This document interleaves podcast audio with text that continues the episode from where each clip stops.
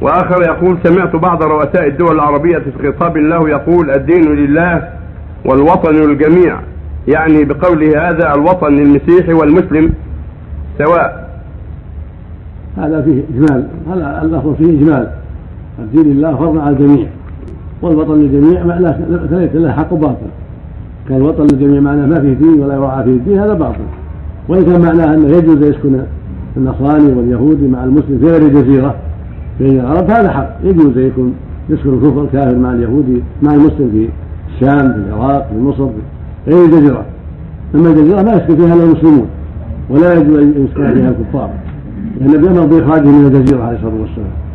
لكن غيرها لا بأس يسكن الكافر مع المسلم في دمشق في الشام في مصر في العراق في أفريقيا في أي مكان.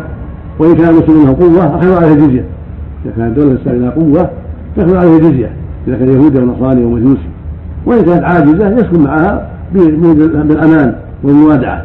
كما سكن اليهود مع النبي صلى الله عليه وسلم في المدينة بالموادعة في أول الأمر قبل فرض الجزيه